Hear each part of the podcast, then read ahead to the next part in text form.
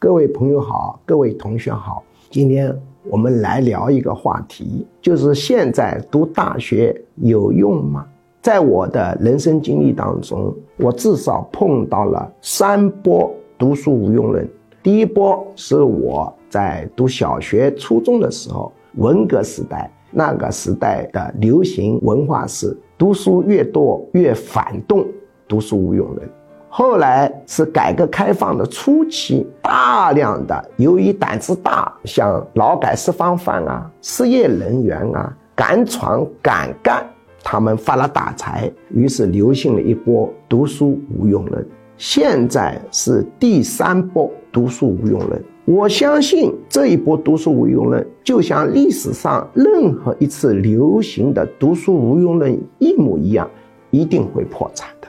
有人给我发了一个视频，说有一个大学本科毕业的人，他学的呢是网店营销、市场营销之类的专业，于是就跑到杭州，他呢去到一个这样的直播的公司里面去工作，结果发现那个直播的老师带他的老师是跟他年龄差不多的高中生，他于是就崩溃了。我读大学本科，最后高中生来带我，我读这个大学有没有意义啊？那我的回答是有意义的，原因是大量的数据显示，即使大学本科生他毕业的时候工资比高中生来的低，但是总的终身收入还是要比高中生高得多。为什么呢？因为你读了大学的人，刚刚进入社会的时候经验不足，但是他是有潜能的。刚开始虽然工资不高，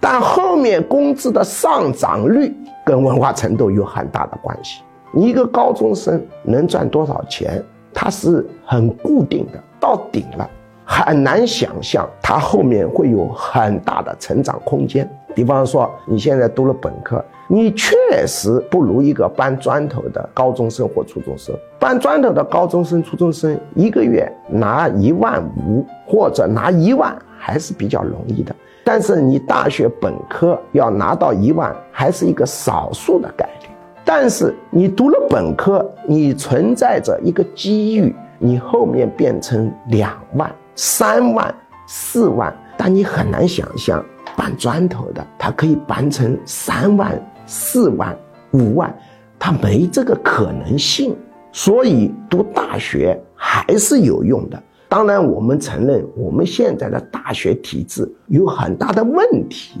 我们大学政府采用统购包销的办法，只要招一个大学生，政府就拨钱，管你培养的质量好坏。这个确实是有问题。应该呢，大学生拨款一半，一进大学就拨给你。还有一半呢，根据大学生毕业的薪酬或者就业率来进行拨款，就促使各个高校教学更加实用，更加注重人才培养，而不是光去注重发文章。现在大学的教授的评职称跟你教学好坏关系不大，主要是看你发文章。那么当然，我们中国的这个发文章当中又有相当大的比重是人际关系问题。至少百分之三十个点，当然这个都是可以讨论改进的。但是大学训练你的思维方法，虽然不一定学到实用的东西，但是你在实践中转型创新、学习实用的东西的能力，比高中生、初中生来的强。